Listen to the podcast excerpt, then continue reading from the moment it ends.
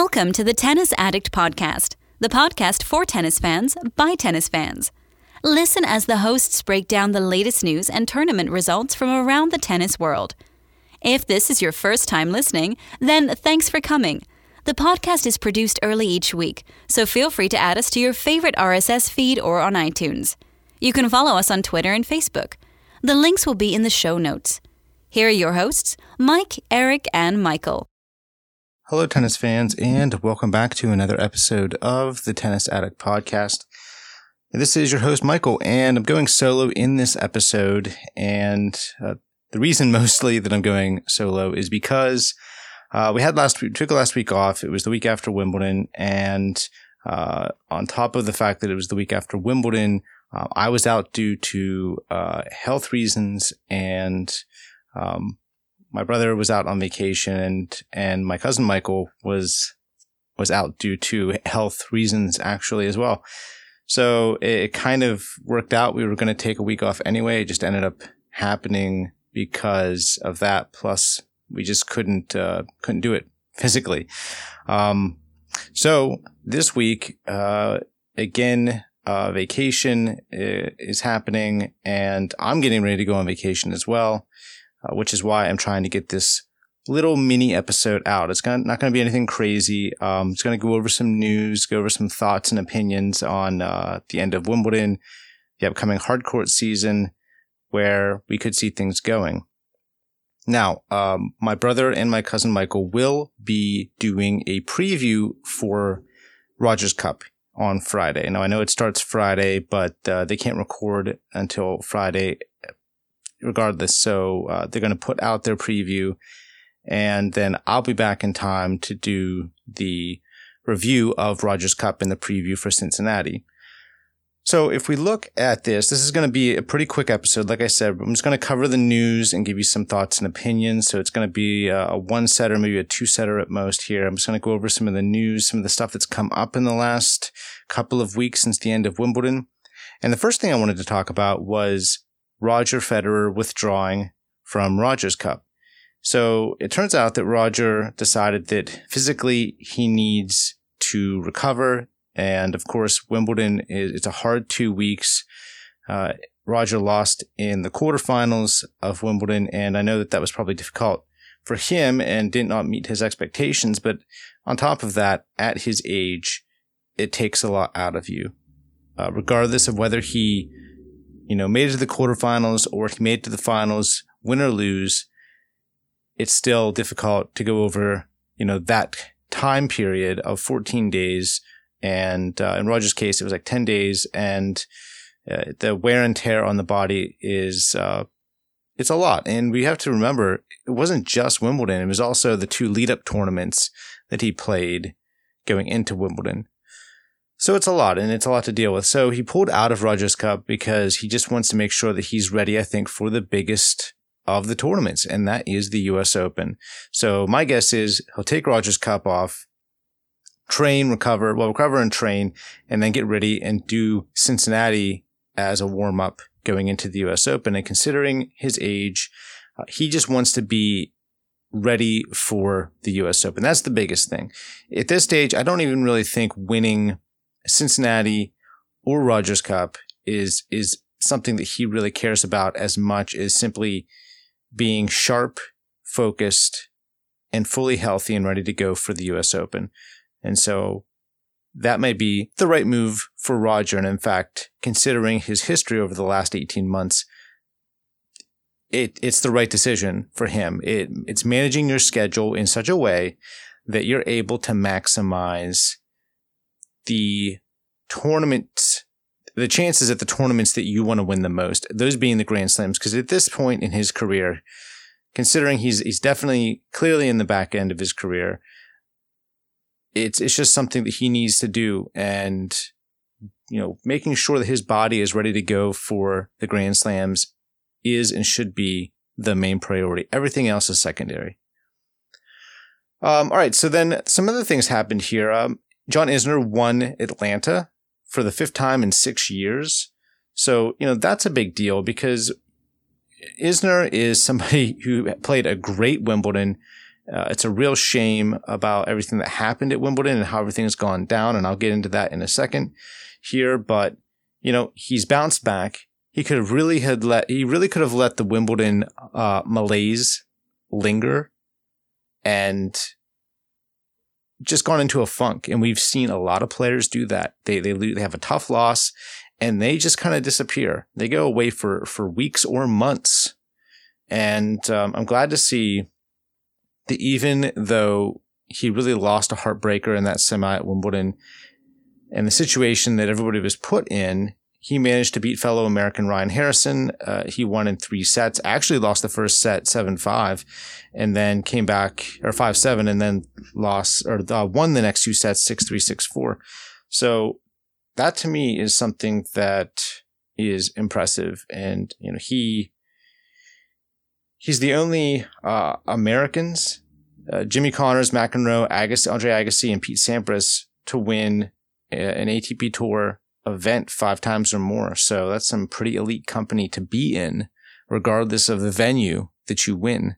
Um, so it looks like Andy Murray is ready or much more ready, much more confident going into the hard court season and going into the city open than than he was in the grass season. I think he reluctantly pulled out of Wimbledon. I don't really think that he had planned on doing that until it was obvious that he wasn't going to be able to go in there and really put forth his very best effort.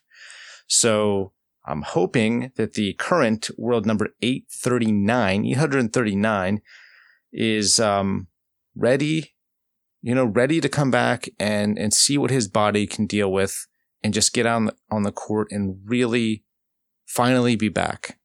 You know, maybe not test the waters as much uh, as he did prior to Wimbledon. Hopefully, he'll be able to go out there and really compete. And I'm not expecting fireworks. I'm not expecting, you know, Andy to go in and win the US Open here in a few weeks. If he does, that'd be fantastic for him. But I just think solid results is the best we can hope for right now until we see him build himself up again. And, and then, you know, maybe in six, eight months, maybe around the Australian Open next year, that's maybe when we'll see, hopefully, Andy Murray fully back and ready to go. Uh, so we had uh, some other stuff. Um, we had uh, Hamburg in play, and Nicolas Basilashvili. He defeated um, Leonardo Mayer, six four uh, 0675. I got bageled in that second set, but you know, Mayer was the defending champion. And so Basilashvili came in and, you know, 26 year old guy, um, really put forth, uh, I think the hard effort here, uh, to win on this clay court tournament. You know, the thing about clay is after the French Open, a lot of people forget about it they don't think that it even is a factor anymore. But, you know, even post Wimbledon, there are still clay court tournaments to be played. And Hamburg used to be, you know, before the French Open and they, and then it was moved until after Wimbledon. Uh, I've, I've, I'm a little annoyed at that move. I, have always liked Hamburg and to have that being moved, I guess it clears up a little bit of the glut pre French Open, but at the same time, I've always liked Hamburg, and it just kind of seems more of an afterthought these days uh, because it's after the French Open, and therefore, for a lot of people, it doesn't really matter as much. But anyway, kudos to him because it's still a great tournament to play. It's still a fantastic trophy and a good win for Basilashvili.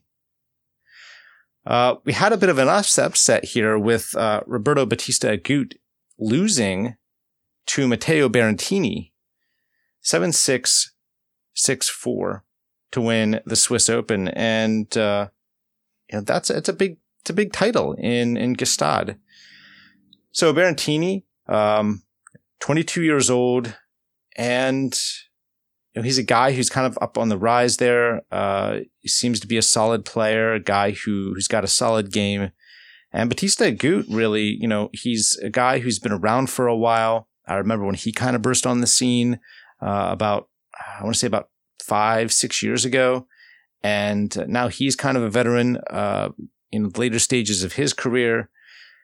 And Berrettini, being young, he came in and you know really just took it right to him and, and won this uh, title. It's a huge title for him, and congrats on Berrettini winning that because you know we're starting to see some of these younger players like Berrettini start to pick up. You know, these aren't the biggest titles in the world, right? But these are where you start. Most players don't start off winning giant Master Series titles and things of that nature, like Alexander Zverev and other people in the past have. You start out small, you win some smaller titles, you move on to the 500s, and then you, you know, maybe you get to the thousands and, and maybe obviously Grand Slams being the big one. But it's a great win for Berrettini, so congrats to him. Now on to Nick Kyrgios. So again, uh, Nick, for all the talent, really seems to be struggling when it comes to his health. Uh, there appears to be a hip issue, yet another hip issue. And these days, it's um, it's either the hip or it's a shoulder issue or an elbow issue. Um, the elbow, I think, being the big thing, along with the hip, are the two injuries that really seem to be derailing this guy's career. Now, it could be a chronic issue, and that's certainly something that we as fans have seen with other players. Nadal has a, had a chronic knee issue for a majority of his career. Um, so to see a player have this, it really stinks because I'd rather see a player go out there and win or lose because they just happen to not be the best player that day. But I do want to see players go out there and, and compete. And a guy like Kyrgios, regardless of his temperament, whether you like him or not, he's still a guy that has a ton of ability and a ton of flair. And I'd rather see someone like him actually be, be able to go out and, and compete and show us what he can do. But the problem is he keeps getting sidelined. Now, if it isn't a chronic issue when it comes to just being physiological makeup of his body where he just happens to have those parts break down easier. It could also be a training issue. How much work does Nick put in when he's not on the court in tournaments?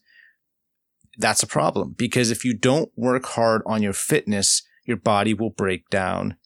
Very specific body parts can and will break down if you don't go in and put forth the effort physically and make sure that your body, you're fit and not just fit like most of us, even if we work out regularly or fit. I'm talking fit as a tennis player where, you know, these guys have to be exceptionally fit, right? I mean, we've seen players come back, you know, they have their shirt off. They're out there hitting, uh, on the court. They just come back from injury. You're looking like that guy's in great shape. Yeah, that guy's in great shape, but he's not in great tennis shape. And there's a massive difference there. Um, someone like, you know, Nadal or Roger or, or Novak even, uh, who's just come back and obviously won Wimbledon. To be in tennis shape is a far different thing than just being in shape, being in good shape physically. And if Nick isn't putting forth the effort outside of, you know, the tournaments, um, that could lead to these injuries. Now, I'm not saying that is a, the case. It just, it could be. It could be that, or it could be just, hey, this guy chronically he'll have this hip issue for maybe the rest of his life in terms of this could happen. So we don't know yet. He's, he's still young.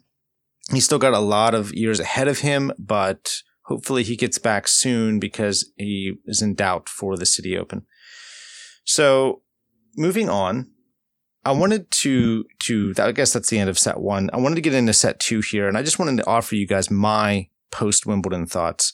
I wasn't able to be on the, uh, Wimbledon review because I, I was out. I was physically um, unable. And if you heard on the tournament or on the tournament, the uh, podcast that I had kidney stones, which are terrible, but those kept me out, uh, a lot of pain. So I wasn't able to actually be on the podcast. I tried to leave some of my thoughts, which they did relay in the actual episode, but I do want to take a moment and let you guys know uh, what I thought about some of the stuff that went on to w- at Wimbledon this year and what I think Wimbledon needs to do moving forward.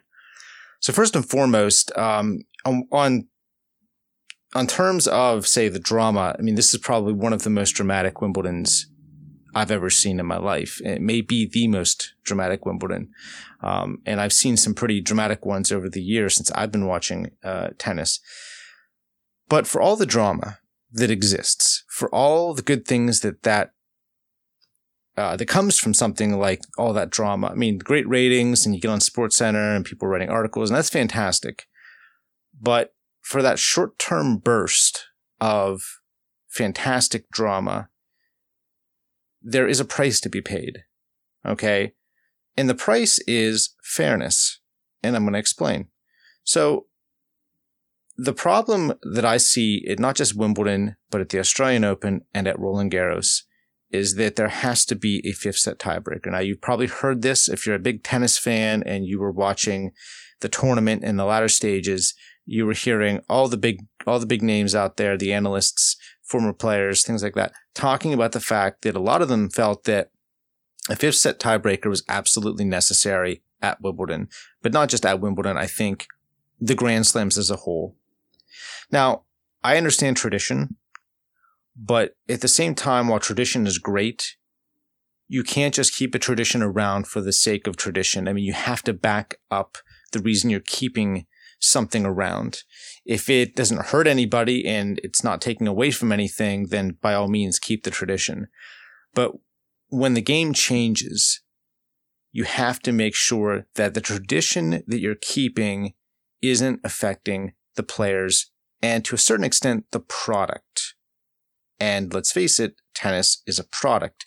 Guys and girls and well, men and women are going out there and they are fighting hard to win these big titles because these are important to them in the sport that they play, that they love, that they train hard every day at the highest level just in the hopes of having an opportunity to win one of these Grand Slam titles.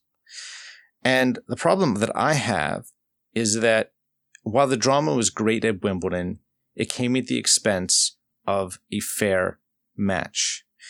So we got into the tie in the fifth set and there was no tiebreaker. Kevin Anderson came back and beat Roger Federer. Was it 5, I think 15 13, I believe, or 16 14 in the fifth. Okay. It's a long match. All right. Then he follows it up by defeating John Isner 26 24 in the fifth set and then made it to the final. Novak Djokovic, however, okay, he had a long match against Rafa Nadal uh, over two days and beat Nadal uh, deep into the fifth set. Again, no tiebreaker. The problem is, is you're then asking these players, and specifically Kevin Anderson, or even if John Isner would have won, to then go into the final and have a chance. And to me, that is a real problem. Because everybody knew that the likelihood that Kevin Anderson would be able to go out there and compete at the level that he needed to compete at against Novak Djokovic was almost impossible physically, there was almost no way he was going to be able to summon what he needed to summon in order to actually defeat Novak Djokovic. Or if Nadal had won, same thing. Okay. The problem here is that while it was great to see all those things, we need players to be able to go into the match after their current match that they're playing with as fair a a well as fair as it, uh, a playing field as it can possibly be, because you know is it nobody gave really Kevin Anderson a chance in that final. But just imagine for a second if Novak would have defeated Rafael Nadal in straight sets. Now think how much more lopsided that would have been, and it would have been very lopsided, even more so than it was. What I think they need to do is that the Grand Slams need to come together. The US Open, which already has a fifth set tiebreaker. And the other three Grand Slams, the bodies need to come together and they need to agree unanimously to install a fifth set tiebreaker. So they either need to go and do a standard tiebreaker, right, where it's 6 6, you go into a tiebreaker, whoever wins the tiebreaker wins the match. Or you say, okay, fine, after 6 6, it can go up to 9 9. Or maybe 1010. But at some point, there is an absolute limit as to how much more tennis that a player can play before you get to a tiebreaker. It has to be one of those two things. You either do it at 6 6 or you do it at somewhere between 6 6 and, and you could do as, I think as high as 10 10. And I think 10 10 and then you play a tiebreaker and then the match is over. That's about as much as I think any player should have to play. And I'd be fine with any of those situations. Um, but the point is, you cannot ask a player to play the equivalent of another four sets on the top of the five sets that they've, well, yeah, the five sets that they've already played, then saying, okay, we're going to have you play another four sets of tennis or more. John Isner is now responsible for playing the two biggest, well, not biggest, longest matches in Wimbledon history. He came out the winner on one. There was a first round match right? Stakes aren't that high. Unfortunately, he came uh, in, played a great match, but then went out a loser in a match that was for almost everything. It would have gotten him to the final where he would have had a chance. But he didn't have a chance. Even if he had won, he would not have been able to beat Novak Djokovic. And Kevin Anderson certainly couldn't either because he had nothing left. Kind of like how Nishikori, Kei Nishikori played three consecutive five setters a few years ago, had nothing in his tank against Marin Cilic. But at least in that situation, there was a tiebreak in the fifth. He just happened to play three straight five set matches. You know, that's something that's fine. Okay, hey, you play three five set matches.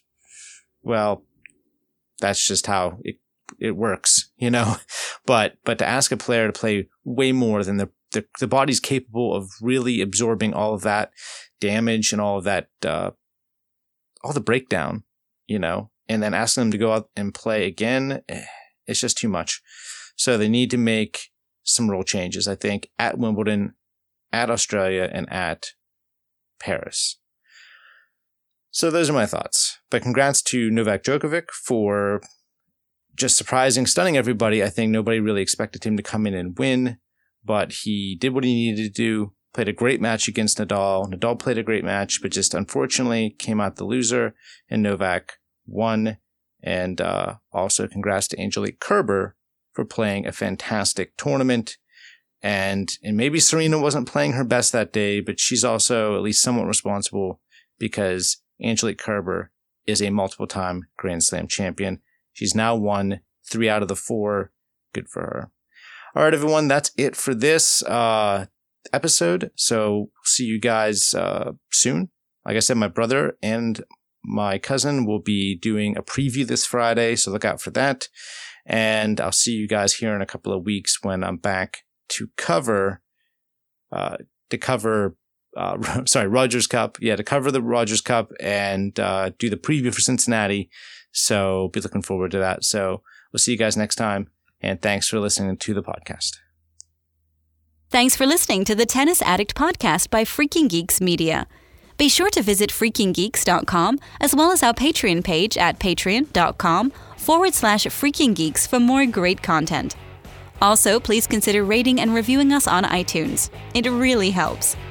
If you would like to write into the podcast and share your thoughts and ask questions, you can do so by sending your email to tennisaddictpodcast at gmail.com. You can contact Michael on Twitter using at Michael underscore Lanik or at Freak Geeks.